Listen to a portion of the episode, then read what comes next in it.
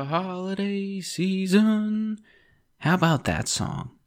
That song will make you both want to live life and not live life simultaneously.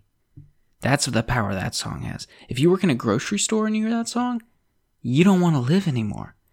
But if you're shopping in the mall and there's a Santa Claus nearby and children are sitting on his lap, and that's a weird profession. I'm going to say that now. It's a weird profession. But children are sitting on his lap and he's just enjoying himself, and there's snow outside, and you have a hot chocolate in your hand that you paid $16 for at Starbucks. That's when you love that song. That's when you love it. But, you know, that's how life is. We got to be grateful. We got to be thankful. It's Thanksgiving. We got to be thankful that we paid $16 for hot chocolate. We got to be thankful that there's weird people out there who are willing to be mall Santas. Because those are important things, both of them. Hot chocolates and Santa Claus. They're necessary this time of year. Thanks for tuning in. I'm glad you're here. You're glad I'm here, I imagine. That's why you hit play. And this week features Dr. Michael Poland. Dr. Michael Poland is a geophysicist with the Cascades Volcano Observatory, and he is the current scientist in charge of the Yellowstone Volcano Observatory. So he is the man that keeps a close eye on Yellowstone, the supervolcano sitting beneath the United States of America, and making sure that it's not going to just blow up one day, you know? And he educates us on volcanoes. How do we know they're not just going to blow up? What will we see ahead of time? Okay, so many people have a bleak picture on volcanoes. Volcanoes were the first thing I, I was interested in probably in my whole life. And that's true for every human. Every human is interested in volcanoes first. That's it. We're interested in volcanoes before we can speak. That's just how it works, okay? That's nature. So don't question that. But anyway, Michael Poland is a is a great person to talk to. He has spent his career working on volcanoes, working to understand them, working to track them, working to make sure that the volcanoes that sit beneath a large percentage of the population of America, in some form. I'm not saying the Yellowstone volcano sits beneath everyone, but there's volca- volcanism ne- near to many, many people in this country and, and abroad. And Michael Poland is in charge of making sure that some of those volcanoes, specifically the ones in the United States, are well behaved. You know? He's like the teacher. And he's making sure that the students, in this case, the volcanoes, stay in their seat and shut their mouths. He is a member of the United States Geological Survey, and he is here today to talk to you, to talk to me, and get some questions answered. Get an understanding of volcanoes. Begin to firmly understand. There's so many things in the world that I don't understand, that you don't understand. And that's why we're here to educate you, to help you along in your quest to, to understand everything. But for now, here's what I need you to do I need you to do two things. Number one, support the show on Patreon. That's going to be patreon.com slash the state of the universe. Go on there. Give me a few dollars. It's the holiday season after all. Come on. Charitable causes. What better charity can you think of to support than my rent payment? I mean, realistically, what, the Salvation Army? What? I don't know. I can't even think of any others because there's just none that compare to mine, you know? So give me money and also sit down at the dinner table, eat your turkey, eat your cranberry. Don't eat cranberry sauce. Oh, don't eat cranberry sauce. The jello, they literally sell cranberry flavored jello and call it cranberry sauce. If that's not a scam, I don't know what is. So don't buy that stuff, okay? Just don't buy it. Don't support it. Eat corn, mashed potatoes, instant mashed potatoes if you want, you know?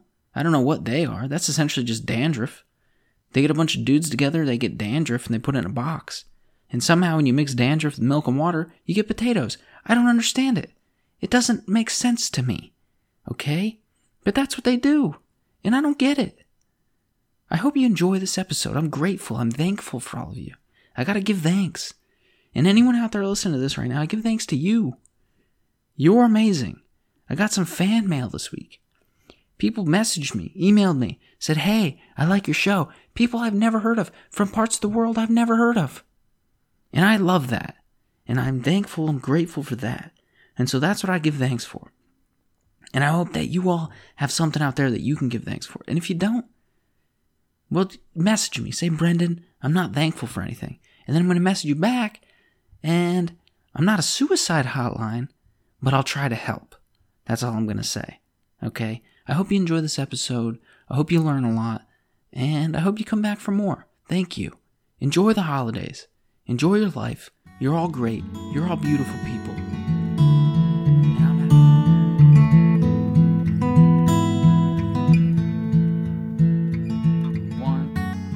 Hello, everyone. Welcome back to the State of the Universe. I thank you for tuning in. I, I love you, whoever you are. Maybe, I don't know, Michael and I, we're, we're talking in your ears, and Michael Poland is a, is a, a fantastic individual. Michael, can you, Mike rather, sorry, Mike, can you give the listeners an introduction into the types of things that you study. It doesn't need to be in depth because we'll, we'll, go in depth, but just sort of like a baseline introduction into who you are and what you do. Sure. Well, I'm a, a geologist with the U.S. Geological Survey, and my field of specialty is actually volcano geodesy. Geodesy is sort of the study of the shape of the Earth. So, volcano geodesy is a study of the shape of volcanoes and how that shape changes over time, not just shape, but also gravitational fields. So what I spend most of my time thinking about is how volcanoes change and deform and, and have gravity changes. And then I try to link that into other uh, volcano monitoring methods to see whether we can understand what's happening beneath the ground. I see. So at a baseline level, the idea is is that if there's movements going on beneath the surface, movements that maybe we can't detect visibly with with the eye, or maybe that we can't detect using earthquakes that you can in some way infer those those movements, whether it be of, of magma or whether it be of, of geologic plates. You can infer them by the way that the large scale ground sort of changes. Is that is that the idea? Yeah, that's exactly right. At a volcano, the, the simplest form of ground deformation is sort of this uh, inflation or deflation pattern. You can imagine if there's some sort of magma reservoir, water reservoir, gas reservoir, beneath the surface, um, as it pressurizes, it inflates like a giant balloon. And that creates a pattern of motion on the surface that's not perceptible to the human eye, of course, but we can measure with really sensitive equipment that might lead us back to this idea that ah, we can see there's a, some sort of subsurface reservoir that's either pressurizing or, or depressurizing, or maybe there's a fault that's moving, or there's some fluids that are migrating from one place to another. See, it's like Tremors. Do you ever see the movie Tremors? Oh, yeah, that yes, might be the worst movie ever made, but but you know, on a very baseline level, those tremors are you could think of them as you know, um, moving magma. Of course, the the Earth does not move the way that a tremor makes it move. Um, and for those of you who don't know, tremors are not real. So you could take that as your first science lesson of the day. What is it that got you interested in studying volcanoes? Where did that come from? You know, I when I, I think it started when I was a kid. Most of these things probably do. I was four or five years old when Mount St. Helens erupted in 1980. And I just remember that dominating the headlines. I was in California at the time, so I wasn't directly affected. But it was such an exciting event at a time when, you know, I was just sort of getting interested in the world, I guess. Did um, you have uh, effects with ash all the way in California where you lived at the no, time? No, it was never anything that, that had sort of a, a direct impact on me. But I remember seeing the, the newspaper uh, headlines and the photos and watching the, the news about that. And then as I went through elementary school, there were books that were coming out about the event, and we did units on volcanoes because growing up in Northern California, we have volcanoes there as well. And so it was something that was sort of uh, always there. The mountains were really interesting and pretty. And then when Mount St. Helens erupted, there was this sense that, oh, well, they're not just these static mountains. They, they change, they erupt. And, and I think that's probably the root of my interest in volcanoes. Do you remember what it was like in the, in the news and the headlines leading up to that? I know you said you were young, you were only four or five, but do you remember, was there like this sense of impending doom in the media? Was there the sense that this thing could, you know, kill tons of people or, or was it not taken seriously? What was it like? I, I vaguely recall it being more of kind of an, an, interest story. You know, like this is not something that happens in the mainland U.S. It's not something that we have that much experience with, and that's true because you know, the only volcano eruption that had really happened in the 20th century on the mainland was Lassen in the, the 1914 to 1917 time period. You know, it was really around to remember that. So right. I recall it being the site of it was just very interesting, and I don't know that it was so much impending doom as it was something that just doesn't happen. And so it was a it was a, a news item that, that people were, were really stuck on because it was interesting. Yeah, I even remember when I was in you know elementary school, which would have been twenty years later after the actual eruption. It was still a, a very popular topic when you when you learned you know about earth sciences and things of the sort. Mount St. Helens always came up. I think as a culture we have a real infatuation with natural disasters and volcanoes are one that a lot of people are drawn to because everyone has this sort of idea in their head that you you don't see it coming. You know, like even I am at fault, and I'm sure as a as someone who studies this, and we'll talk about this, you definitely can see it coming. But yeah, volcanoes give warning signs, and Mount St. Helens back in 1980 did give a, a lot of warning signs.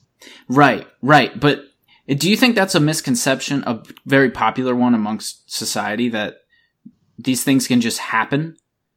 I think for volcanoes, the misconception is that um, every volcanic eruption is going to be completely devastating. You know, that there's a, there's a, a, a, spectrum of volcanic activity, and the really small scale stuff is is far more common than the really huge events. You know, just like earthquakes, you get many, many, many more magnitude ones for every magnitude two, many, many, many more magnitude twos for every magnitude three, and, and so forth. Right we tend to focus on the big one. And exactly. so know, when Mount St. Helens uh, began erupting again in 2004, I was actually on the staff of the Cascades Volcano Observatory by then. And, and in many ways, that was sort of like living the dream that I, I get to work on this volcano as it's becoming active. And this is a volcano that really got me thinking about earth science. But there was this sense the media was, was hovering around it because there was this sense that there was going to be another 1980 style event and it ended up just being some lava flows that kind of filled that uh, eviscerated crater a bit more. And many people around the country, when I when I talk to them, they don't even know Mount St. Helens erupted because it wasn't the huge event and it didn't quite get the attention that a volcanic eruption in the mainland U.S. may deserve. Right now, you spend a lot of your time, um, maybe you'd, you'd say most of your time, studying Yellowstone and the and the volcanoes at Yellowstone. I was in Yellowstone. I I drove out to Wyoming. Um, my wife and I took a road trip last summer to see the eclipse, and in the process, we went to like I don't know some crazy amount of states, like thirty states, and and we uh, we stayed in Wyoming and Montana for a, a you know a couple days, and Yellowstone is one of the most serene places I think I've ever been. Maybe the most in terms of its just natural beauty. And oh yeah, it to me what what really stuck out to me was how humbled I felt when I was there. I felt like so if there's wolves there, there's grizzlies there. Those things don't humble me. If I was put in a room with one of those and I had to like fight it, I'm sure I would be humbled very quickly. but but generally, you know, humans we don't think of of animals and think of being humbled by them because we have, you know, cars that protect us from them or or actually, you know, I've seen some bison take out a car or two in Yellowstone. So yeah. cars, you know, maybe don't protect you all the way, but you know, we have guns, we have all this technology that sort of separates us from grizzly bears or wolves. But one of the things that I noticed when I was in Yellowstone is that there is something that we cannot defend ourselves against, and that's the earth. The very earth underneath my feet when I was in Yellowstone. Like I realized at any moment, um, and I, I don't want to, again, I don't want to, you know, give this idea that Yellowstone's just going to blow up and kill everyone. But, but, uh, you know, at any moment, this volcano that I'm standing, I'm literally in the caldera of a super volcano. Mm-hmm. And, uh, it's humbling because you realize that uh, you you have very little power over this object that you're standing on, and it sort of controls your destiny in a way. And I, yeah. I that touched me very very deep.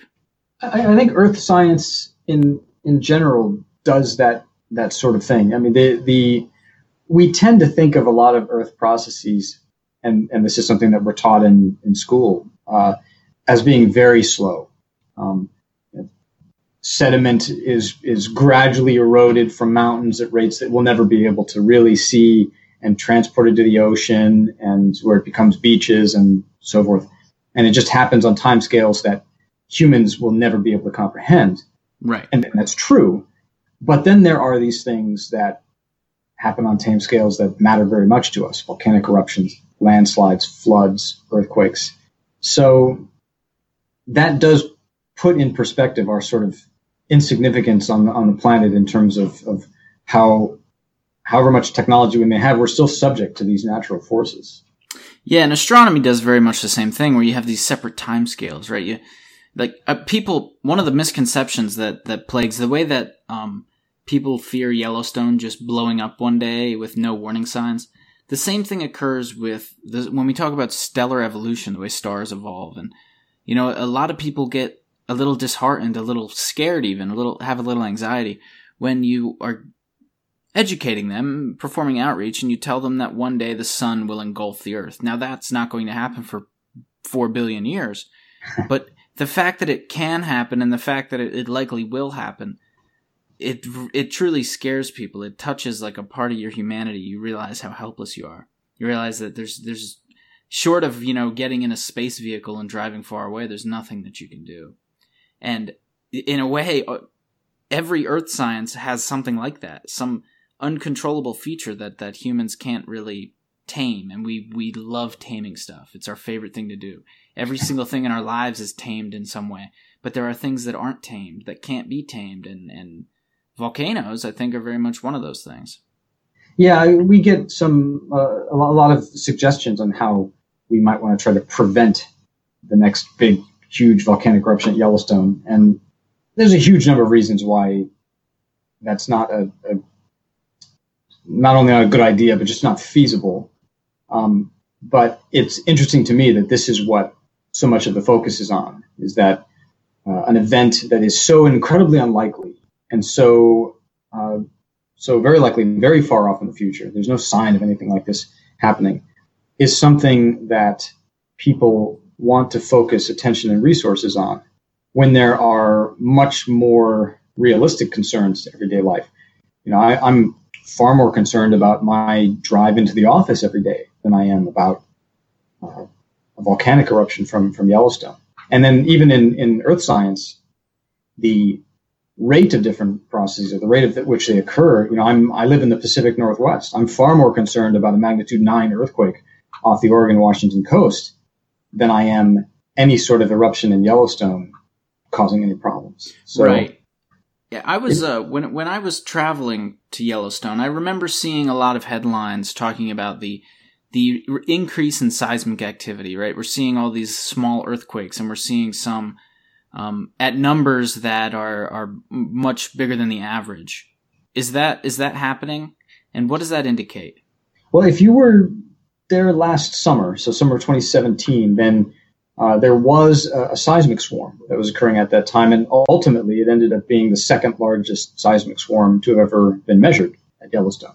And that only goes back 50 years or so um, that we've been monitoring. The biggest seismic swarm was back in about 85 or so. Um, and so there were, you know, about 2,500 or so earthquakes that were located. And the average seismicity in Yellowstone is maybe between 1,500 and 2,500 earthquakes a year. So ultimately 2017 ended up being an up year for earthquakes. But that's not particularly noteworthy. Uh, they, we have down years as well. That's why an average is an average. Yellowstone just happens to be an incredibly active place uh, seismically. And, and if you go there, you can understand why. Not only is it all of the hot water that's moving around the surface, but there are mountains there. And where you have mountains, you generally have faults and faults rupture in lots of tiny earthquakes and sometimes really large earthquakes. So wherever you have this sort of dynamic uh, earth with with mountain ranges and lots of fluids moving around in the subsurface and geysers and hot springs and so forth, you're going to have things like earthquakes and ground deformation. That's that's just sort of they go hand in hand. Exactly. And and one thing I noticed in terms of, you know, popular media when when I was in Yellowstone last year, and you mentioned there was these swarms of seismic activity that were, you know, above average. One thing I noticed was the connection that people were seeming to make between seismic activity, you know, activity that that gives us earthquakes here on the surface, and volcanic activity. Are those two things necessarily tied together, or are they separate threats? Um, a little of both. So, seismicity is one of our main tools for monitoring volcanic activity anywhere on, on the planet. The big eruption in Hawaii this past summer was accompanied by all kinds of earthquakes. Many, many of them, hundreds of them, were, were felt events that rattled communities. So, as magma and gas and water move around in the subsurface, they create earthquakes because they're breaking rock, they're stressing the rock. But you can also have, of course, earthquakes in the absence of volcanic activity. And that's one of the things at Yellowstone that gets convolved um, sometimes incorrectly, that anytime there's earthquakes, it means there's a heightened risk of, of volcanic activity. And Yellowstone sits in an area of the western U.S. that is subject to a very intense amount of faulting the entire western U.S. is being stretched. And so, if you say if you've ever driven across Nevada, for example, you know you're sort of going over a mountain range and then into a valley and then over a mountain range and into a valley that persists over Nevada, Utah, into Colorado and Wyoming, Arizona. Right. That's because the crust there is being stretched.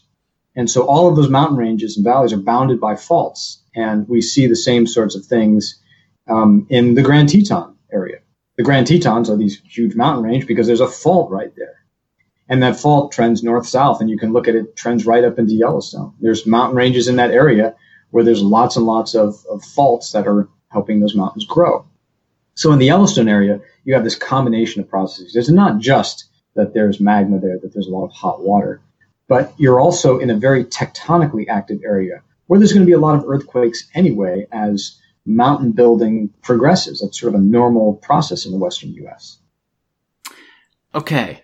Yes, I wanted to to ask you because when uh, when we talk about Yellowstone, a lot of the things I hear from people, a lot of times I'll hear someone say, "Isn't isn't Yellowstone due for interruption? Isn't Yellowstone, you know, supposed to blow up any day now?"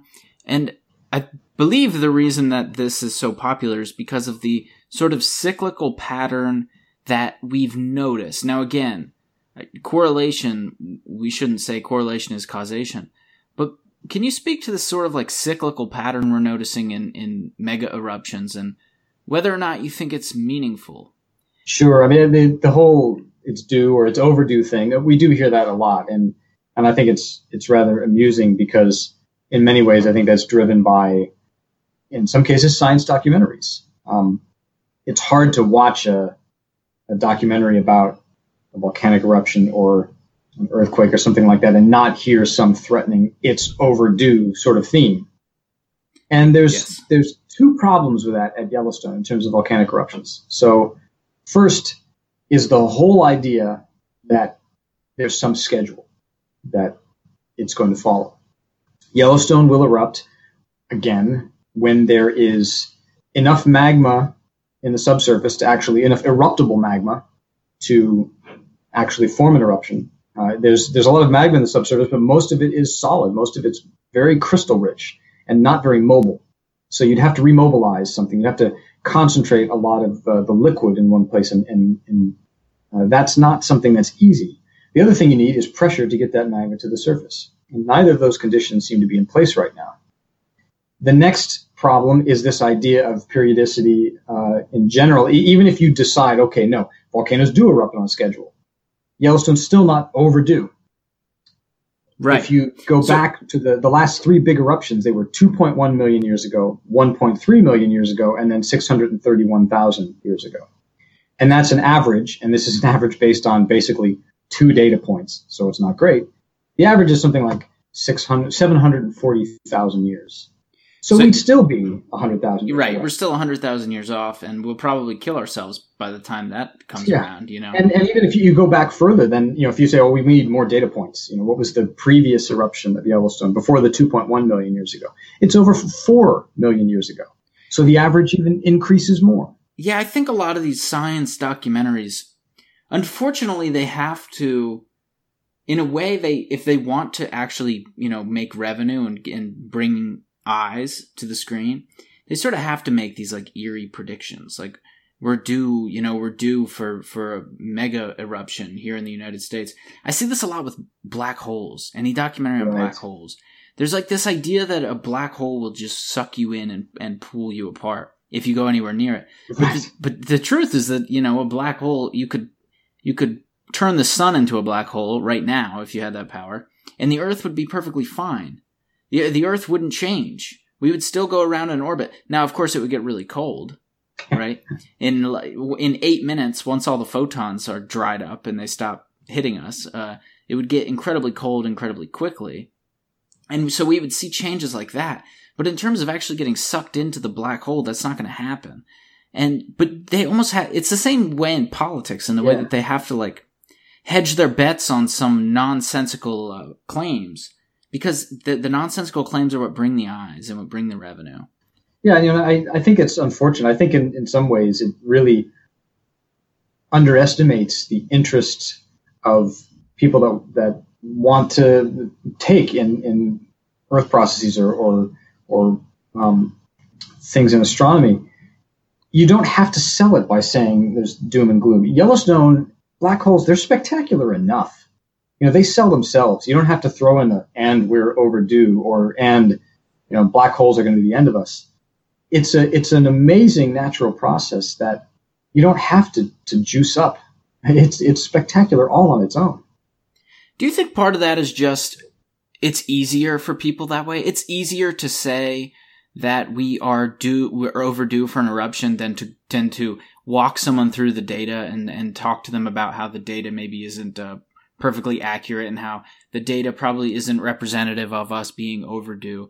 Do you think it just comes down to to making to the fact that it's it's easier to say these sort of buzzwords and, and these claims than it is to actually walk people through facts? Yeah, I, I think probably it's easier, or you could say maybe it's it's lazy. Yes, um, certainly I, lazy. I, I, think we see this sort of thing with, with the tabloids constantly. At least I see it with Yellowstone. Uh, it doesn't matter what information comes out about Yellowstone. Tabloids love to spin it into and here and it means that you know scientists fear eruption is imminent, which is of course not the point at all of the research that was done or the story that was released or whatnot. But I think aiming for the sort of quick view, the the mouse click and, and so forth is is in some cases what we're reduced to. Aiming for that that, you know, oh, I've got to tune in to, to this program or that program because they say Yellowstone is going to erupt or black holes are going to consume our, our solar system. It's yeah. it it and, cheapens it in some ways. And I need to know who they are. I see this yeah, all the right. time. Who who are the scientists? You know, I see this like on on the front of People magazine or something. Scientists say that Mars could turn into a black hole. Huh? Who? who are the scientists? Where are they? I've never heard that. You know, I talk to people every day. I have not heard that Mars is going to turn into a black hole. It's and you know what's funny is I do it all the time. Like I'll read a paper and then I'll be trying to uh, convey the information in the paper to someone, and I say they said, you know, and there's an ex- it's weird because I don't think you should be memorizing the name of every single scientist that you want to sort of claim their work in conversation at the lunch table. You know, that's that's necessary in scientific papers, but I'm not sure that's necessary at the you know at the dinner table. But at the same time, I, I really do catch myself doing this a lot. Like, oh, well, they said it's okay if I eat corn, you know? They said it's healthy to take fish oil, stuff like that. And, um, I don't know. I don't know. I'm on the fence about that because I really do hate it. And I think it's a real way to make an argument seem legitimate when in fact it's, it's cheap and nonsensical, but I catch myself doing it constantly. Yeah, I, I know exactly what you mean. I find myself doing the same things. I rail against it when it happens in some field that I happen to be familiar with, and then I do the same thing. Well, you know, they said that it's okay to, you know, get plenty of sun or, or whatever the, the, the problem du jour might be. Right. Now, now when we talk about Yellowstone, we would have a really good idea that this that if it were to erupt, we would have a really good idea, and we would have a good idea far out, right? Yeah. So, in order to have this big eruption, and and keep in mind, not every eruption at Yellowstone is big. Most eruptions are lava flows. And that's something that often gets missed in this oh, concern about Yellowstone's going to blow and, and, and kill us all is that when Yellowstone erupts, you know, the vast majority of eruptions have been lava flows that you wouldn't notice if you weren't, you know, right adjacent to it. Right. Um, but all right, let's say it's going to be, uh, we're worried about only the huge eruptions.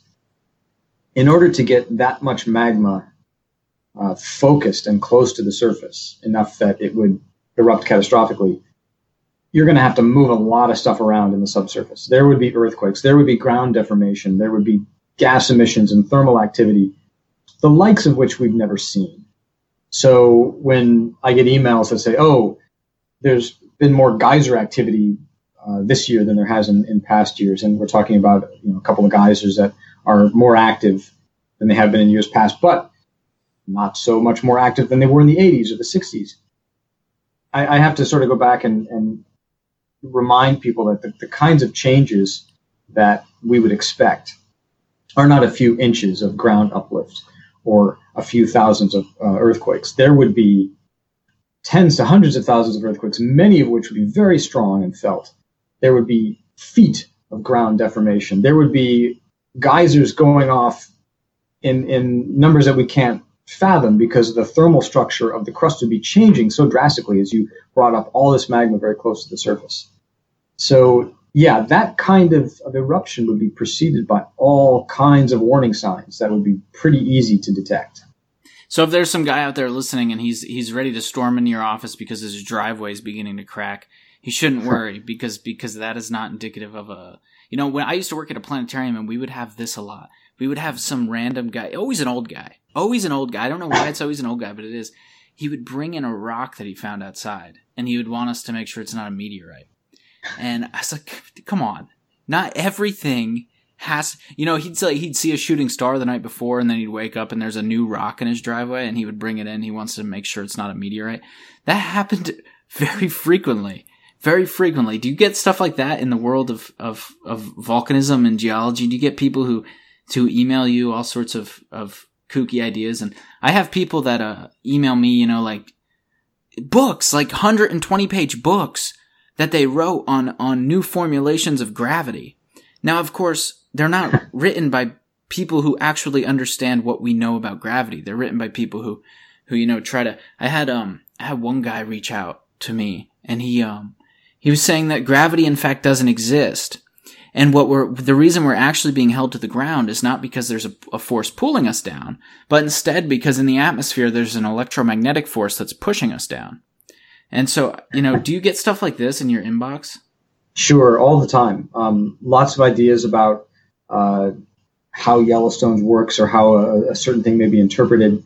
And in many cases, I think they're driven by people that saw something on TV or in the news or in the newspaper or online, maybe most frequently online nowadays. And then they notice something that they didn't notice before. So sort of like the person that brings in the rock and thinks it's a meteorite because the day before they saw a shooting star. We a recent case was um, I was very involved in the response to the um, Hawaii eruption this past summer, especially in dealing with uh, media requests and and uh, requests for information that the public would send in. I'm not super. I'm not super aware of, of exactly what happened with the Hawaii eruption. Can you give us a, a little preface sure. real quick? Yeah, so so there was a, a very significant event that happened in, in Hawaii this summer. In fact, it's the most uh, consequential volcanic event to have happened uh, in Hawaii in hundreds of years. Uh, it's on par with the St. Helens 1980 eruption in terms of scientifically what this is going to teach us about volcanoes. There was a really significant outpouring of lava on the flank of the volcano so magma traveled from the summit of the volcano, of, of Kilauea volcano, underground for nearly 30 miles before erupting from a series of fissures. And that eruption was basically right in a subdivision. And it took out several other subdivisions and miles of roads. Ultimately, it destroyed 700 homes and also some really significant cultural sites, uh, tide pools, coastal areas, hot springs that had been used and remembered by generations of people that had, had lived there. At the same time, this outpouring of lava drew a, a, large volume of magma away from the summit storage reservoir. So the summit actually collapsed. In places, it dropped by 1,500 feet or so. What? Um, 15? Oh my. There is a huge new hole at the summit of Kilauea. Um, that drop down was accompanied by 60 uh, odd magnitude 5 earthquakes that just rattled the community up there constantly. There were some small ash explosions. It was a major event that finally more or less ended in, in August. And it certainly concerned residents um, all throughout that part of the island uh, because they were feeling these earthquakes and seeing these effects. And then we had a lot of questions come in from people that were not living on the island that wanted to know what was happening and and uh, and they had I, some people just wanted information some people had ideas about what might be happening and a lot of people wanted to know you know how is it going to progress? Where is it going to ultimately evolve to? Is the whole island going to explode? That, that kind of thing. Um, and this this one story I, I remember in particular because we debunked a lot of of uh, false claims. Many of them were, were internet rumors that that people then picked up on and, and got concerned about but uh, one was that uh, there were olivine crystals olivine is uh, a very common uh, mineral in the kinds of, of lavas that erupt in Hawaii. It's a green kind of gemstone. I remember olivine. I, I took a geology class freshman year Right. of college, and I had to like place the minerals in different. Yeah, I remember olivine. Yeah, it's it's a it's a very nice colored green um, uh, gem, depending on how pure you can get it. And somebody found a bunch of it in their driveway, their gravel driveway, that lived in in Hawaii, that was maybe a few miles away from the eruption site, and they thought, ah, it must be raining olivine. That's a natural And- thought, right? I mean, that comes to the brain every day. Well, and, and of course they, they were hearing about the eruption, and of course they Right. were seeing the evidence and smelling the gas and, Uh-huh. and feeling the earthquakes.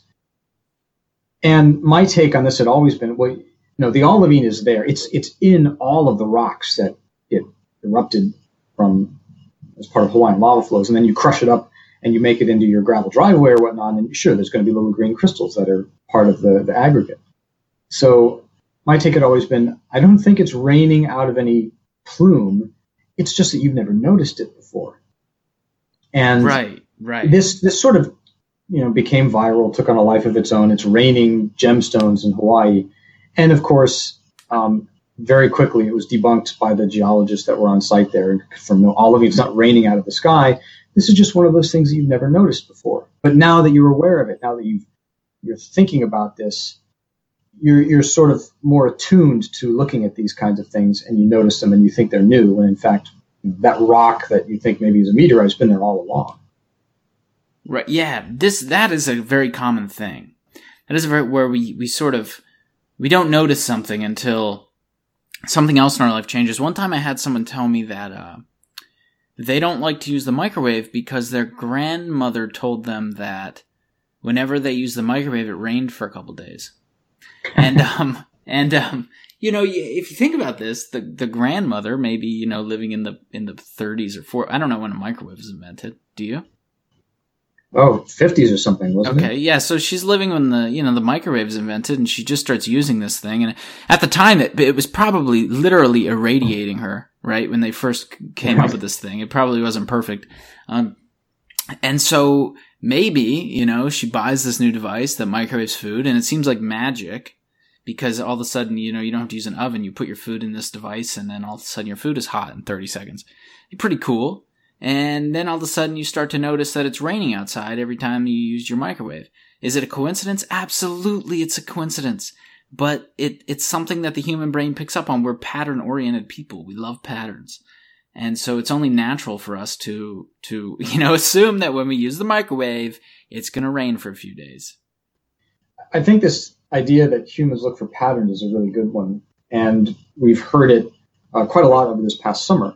You know, the eruption in Hawaii got a lot of people in tune to volcanic activity. And then there was also uh, an eruption in Central America that killed uh, many people. There were eruptions in, in Bali and Indonesia that were in the news. And because we look for patterns, people started to think, ah, maybe there's an uptick in volcanic activity or, or seismic activity around the planet.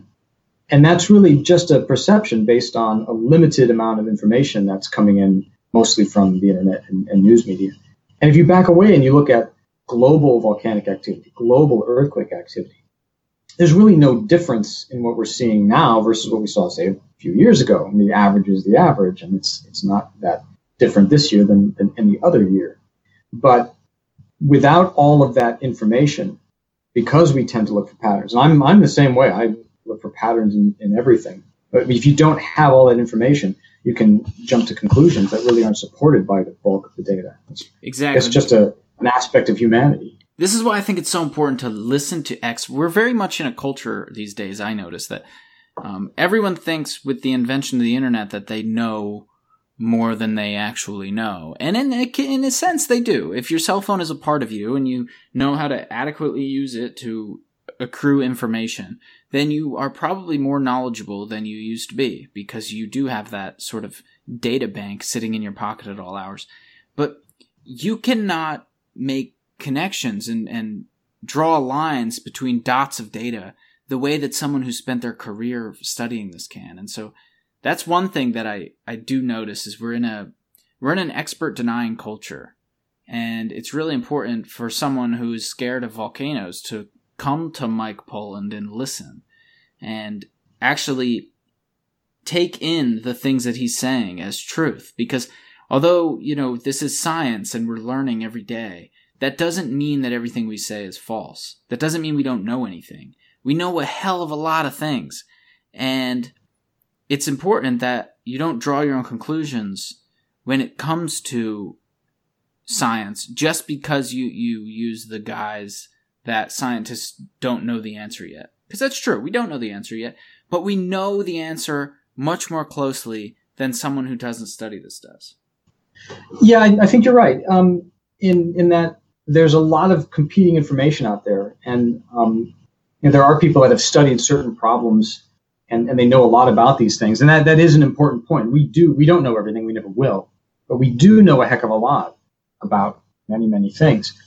I'm always wary though about telling people, you know, I'm an authority on on a subject, you know, Yellowstone or volcanoes or, or whatever, because I know there's a lot of distrust out there, and I don't want to sell myself, my organization, as having all the answers. So the approach that I often try to take in these situations where I can tell somebody's trying to figure out, you know, all right, there's a somebody on the internet that says one thing, and then there's a group of geologists at universities and U.S. Geological Survey and, and so forth, State Geological Survey that are saying another. Who do I trust? I would like to, to educate these people and say, all right, well, look, why don't you make the decision yourself based on the data? All the data are publicly available. And here's how you can interpret it. Here's what deformation data mean. Here's what seismic data mean. Here are the past archives. And if you're really interested in this, if you're really worried that the sort of activity that's occurring right now might be something that's uh, emblematic of a bigger, bigger process, why don't you go back and look at past seismic activity and see whether or not what's happening right now is anomalous? And here's the tools to go do that. And in doing that, I feel like there's more ability to gain people's if not trust, at least their respect that you're not trying to just tell them the answer. You're trying to explain how you came to this conclusion and how they can come to the same conclusion as well. You're exactly right. And that's part of the goal of this show. That's why I do this. And I get people on like you who are actively involved in research, in pioneering new ideas. Because here's something that we have in society that I, I, I don't love. The people who do science education are often the people not involved in the hard research. And so you have ideas being communicated that might not be completely true or that might not be completely verified by people actually doing the studies, by people actually doing the research. And this is something I did as a science educator, uh, you know, for several years in a planetarium is I would educate people about these breakthroughs in, in science, about this new data we have. And in fact, the new data isn't, isn't truly, truly verified to the utmost level. And so it's important to get people who, you know, if I'm talking about pulsars, maybe I should get someone who's literally studying pulsars, writing papers, doing research right now because they have a, an understanding of where the field is, of what the big questions are, better than any anyone else can can possibly muster up.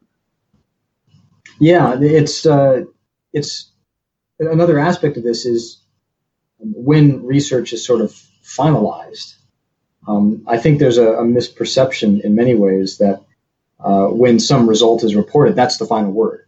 Right. People, and, yeah, people look at it as like a book report almost. Yeah, and and and so you'll occasionally see you know media um, looking around at scientific conferences, and they'll seize on some interesting result and then report on it, and that's perfectly legitimate. This is an abstract or a presentation of some sort that was accepted and made at a scientific conference, but it misses the the rest of the scientific process. So there may be a report that there's some new new activity at Yellowstone, for example, or some new insight into how black holes form or whatever that gets reported at a, a, scientific conference, but it ultimately doesn't stand the test of the peer review process and is never published. But because it's seized on by uh, some media outlets that are looking for interesting things to report on, it ends up getting reported, and maybe the the, uh, the, the general public then hears about it this way even though the scientific community debunks it, it sort of is still part of the the greater knowledge about a, a, certain topic, even though it may have been kind of debunked. Exactly. Yes, I, I agree completely. I want to switch gears a second. Before we started this, we were talking off off air, and you mentioned that your your first interest was planetary science, and I, I want to ask you about something. Sure. Are you interested in Olympus Mons? And for people who don't know what Olympus Mons is, this is a volcano on Mars. I, I think it's often touted as the largest volcano in our solar system. Right. Um, and this this I think it's a shield volcano. Do you know much yeah. about it? Okay. It's as big as the state of Arizona. For those of you, if you look up, you know, Olympus Mons on Google, a lot of the a lot of the graphics you'll get will be Olympus Mons being sort of overlaid on top of the state of Arizona, and it's this huge volcano that's at I believe it's even sticks up out of the lower levels of atmosphere on Mars, and it's an incredibly interesting thing, and I, am wondering if you're you want to study this or if you're interested in it anyway. I certainly am, and I, I try to read up on, on things like this. You know, I scan the tables of contents of various journals when they come out, and you know, I'll I'll try to read up on on new research results. Um, when I went to, to graduate school, I was at an institute that had a fairly big Mars program, and in fact, a lot of my my friends that were students at the same time studied Mars. So I remember having really stimulating conversations with them about new results into the makeup of Martian crust, you know, because only in the last few years do we have we, have we even developed an understanding of the composition of Martian rocks based on some of these landers and also some uh, orbiting uh, spacecraft that have been able to, to measure compositional variations. So it's it's incredibly exciting to to have these pictures of something, and we have Earth analogs, but we haven't seen it get formed, and we don't have some of the really basic information about what kind of rocks make up Olympus Mons, what's its eruptive history. Um, so there, there's it, it's I find it very interesting that you know, we have this knowledge for Earth because we can go there, we can pick up the rocks, we can delve into the geologic history of a place. It's so much more of a challenge when you're working on another planet, um, and and it's so much more interesting than when these results start coming out because there's a new mission that's put a lander onto the planet or a new orbiter that's gotten a new kind of information. It's a fun thing to follow. Yeah, I'm, I'm wondering if there's anything that you can utilize as as the in the position you're in, having done research on on volcanoes your whole life.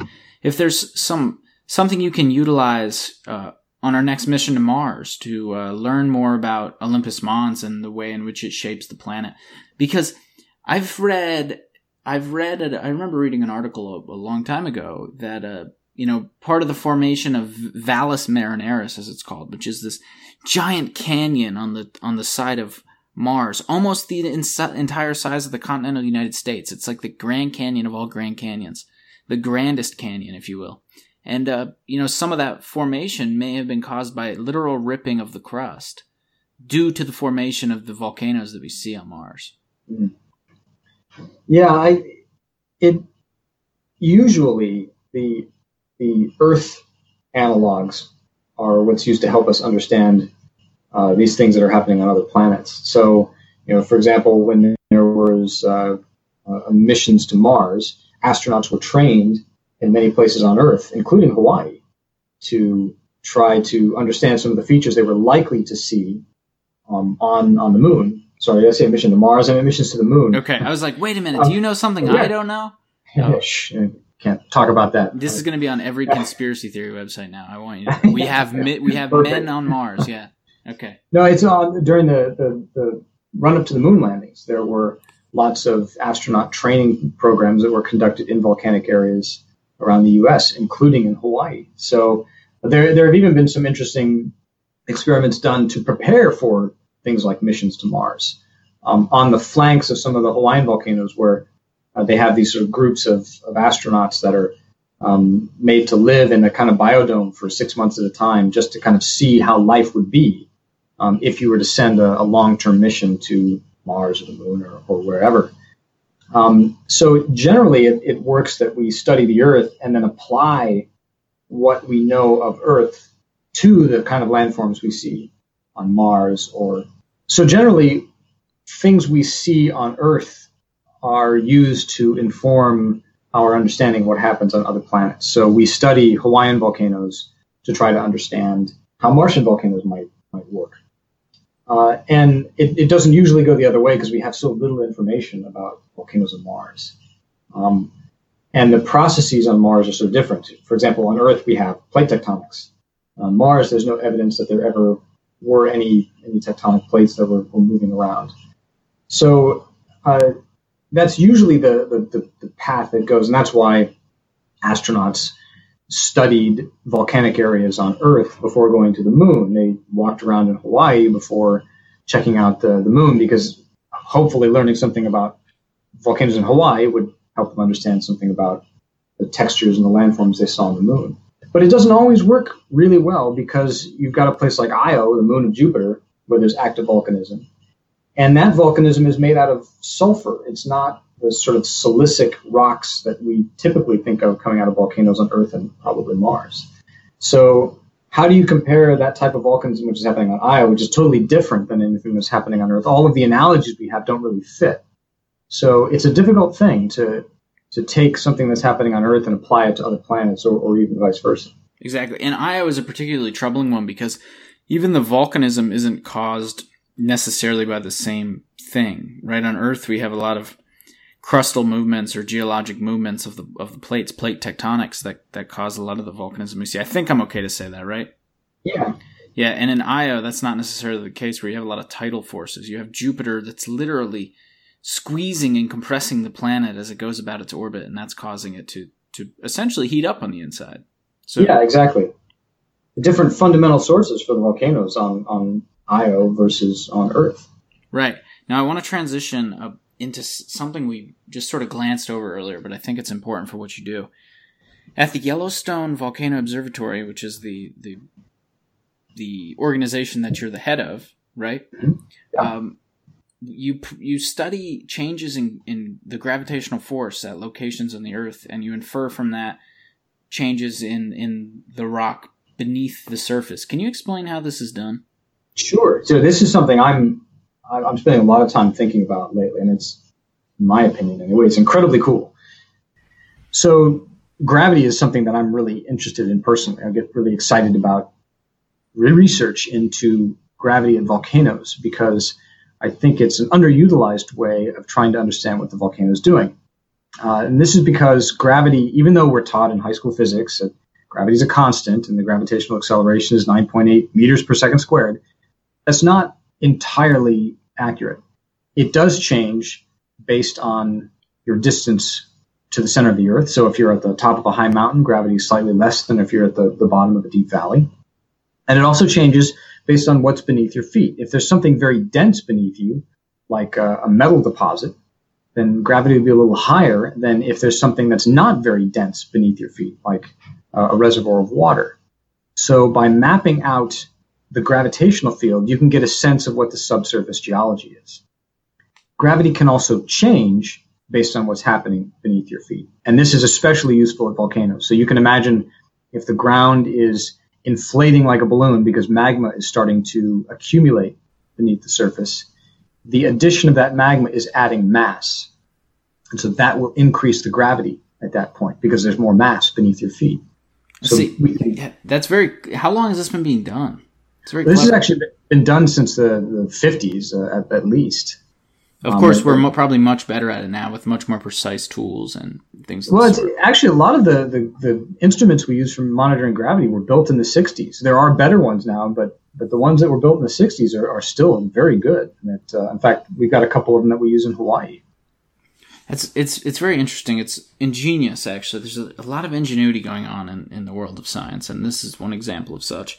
Uh, we have a few questions coming in from our supporters on Patreon that I want to I want to ask you about. Um, sure. We'll just we'll just go through a few of them and, and yeah, feel free away. to feel free to expand on them if you will. Uh, have you ever had a situation that that truly scared you in the position you're in? Like I assume they mean was there some indicator was there some data that you received that you were like oh my there, there might be something serious here um, never with with yellowstone or never even uh, looking at most volcano data um, i don't recall ever you know sort of walking in in the morning and looking at some data stream and, and thinking oh no it, it, something's drastically changed um, i've had experiences that were you know a little bit unnerving um, working on volcanoes for, for various reasons, but I've never had that sort of moment of impending doom based on some data stream I've seen.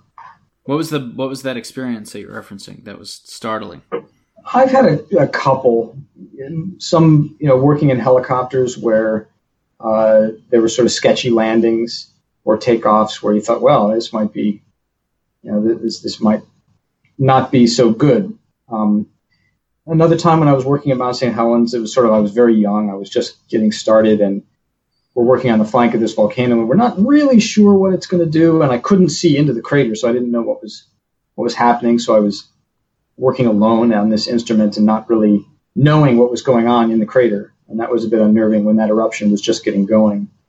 Um, there was a time this past summer where I was working at Kilauea, and I was dropped off to go pick up a, an instrument at the summit right as the, the collapse had, had gotten started. And we didn't really know what was going to happen there either. So there's those times where it's kind of uncertain. It's not unsafe because otherwise we wouldn't be doing these things. But there's an uncertainty in your mind. There's always those what if games that play when you when you have time to sort of sit and think about it. Yeah, it it, it would definitely when you say you couldn't in Mount St. Helens you couldn't see into the into the uh, volcano itself. What what do you see when you look into it? Like what what is well, it like really, the movies where you see like this boiling magma? No, um, especially not at, at, Mount St. Helens at that time. It was really just the, the crater, and that was going to be the source of any small ash emissions. There had been a number of ash emissions um, prior to the day that I went out and, and, went to work on this station. And normally I had been working with someone else. Um, but on this particular day, um, it was just going to be me, and the helicopter was going to leave me at this site and I just didn't have any clear view of what might be happening. So I thought if there's a bigger explosion that push pushes ash over the rim, I'm not going to see it coming until it's over the rim and on its way towards me. So it was just a bit unnerving not having any view of the source of any potential danger. Um, right. And when you say ash, you don't just mean that your clothes would get dirty, right? This is probably incredibly hot possibly life threatening ash. That that was my sort of thought was well if there's a, a, a, big enough explosion, what it can do is send up a plume that then collapses under its own weight and it comes rushing down the sides of the mountain. And those are these extremely dangerous pyroclastic flows. Pyroclastic are these kind of flows of, of ash that, that hug the ground and they're hot and very rich in gas. Um, and so that was it was not a likely kind of event. It was it was pretty remote in terms of its probability, but sort of alone on the side of this volcano that you know is erupting and you're not exactly sure what's going to happen and you can't see where the stuff is coming from, your mind can sort of start taking on that worst case scenario. Right. Okay. Um, the next question, you we we kind of touched on this in passing, but we didn't explore it much. Is there something we can do in terms of geoengineering that can prevent eruptions? Not really. And and this is a question that we do get a lot, not only with Yellowstone, but with, with any um, activity.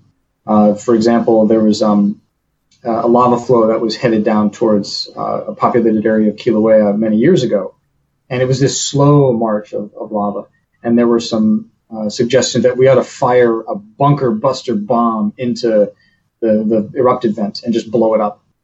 And you know, okay, it it sort of misses the geologic complexity and realities of of just what these volcanoes look like. You're not just going to bomb something. There are some limited steps that one can take. When you say oh, one second, when you say sure. there were suggestions to do that, was that by people in your organization or was that by no. people in the public? No, it was by people in the public. We'd have these community meetings. I see. Um, to sort of inform people of what's happening and the progression of lava towards this populated area. And then you know, during the question and answer period or, or afterwards, we would take one on one questions. People would say, why don't you just bomb it? Oh, and that's just called being American. You know, that's our answer to most things. You know, what what what can we do about this issue? Bomb it. Clearly. Well, certainly the the, the um, science fiction uh, movie industry would have you believe that a nuclear weapon is the solution to every problem. Of course, yeah. Uh, it'll seal faults and stop volcanoes from erupting and create Godzilla. I guess I don't know. Yes, no, I'm I'm with you. Nuclear weapons to say so. Yeah, so so far in this podcast, we've discovered that there's men on Mars, and that nuclear weapons are the solution to everything. Um, yeah, yeah, yeah. loose with the tongue. We're getting places. We're getting places. Um, there, there, are limited things you can do to to curb the impact of some activity. And in a place like Hawaii, uh, there has been some trial and error with building barriers to try to divert lava flows. Uh, and this has been done in other places as well, Iceland, Italy. Um, but there are real costs to this. Not only the cost of, say, building a barrier, but then what happens once you divert the lava? Um, there was one case where one person uh, who was threatened by this flow built a barrier that basically would have sent lava into his neighbor's house.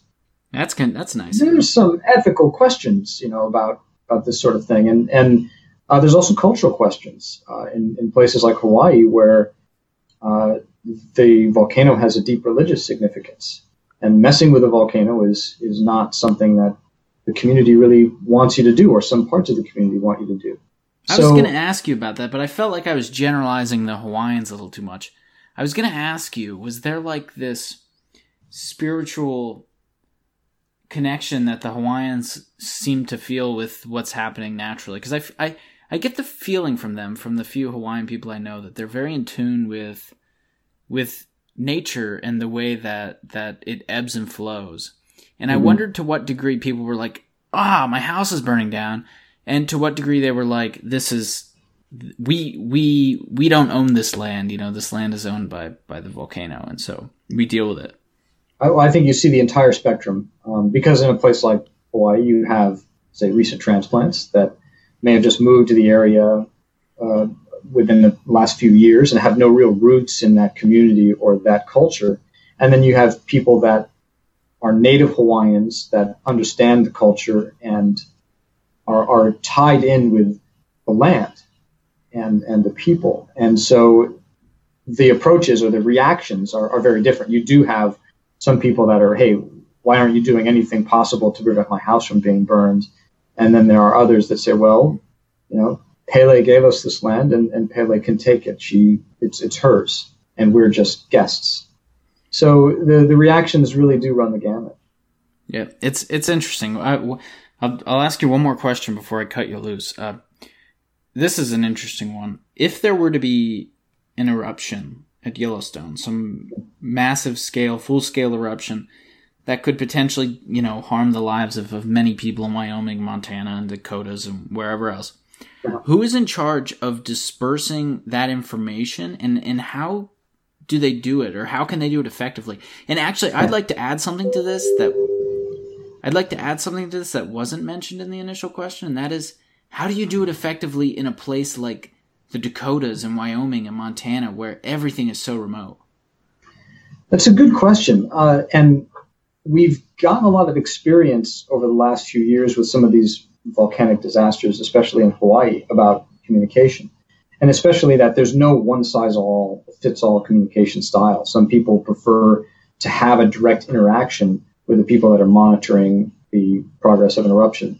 Others want to hear it from trusted civil defense officials on the radio.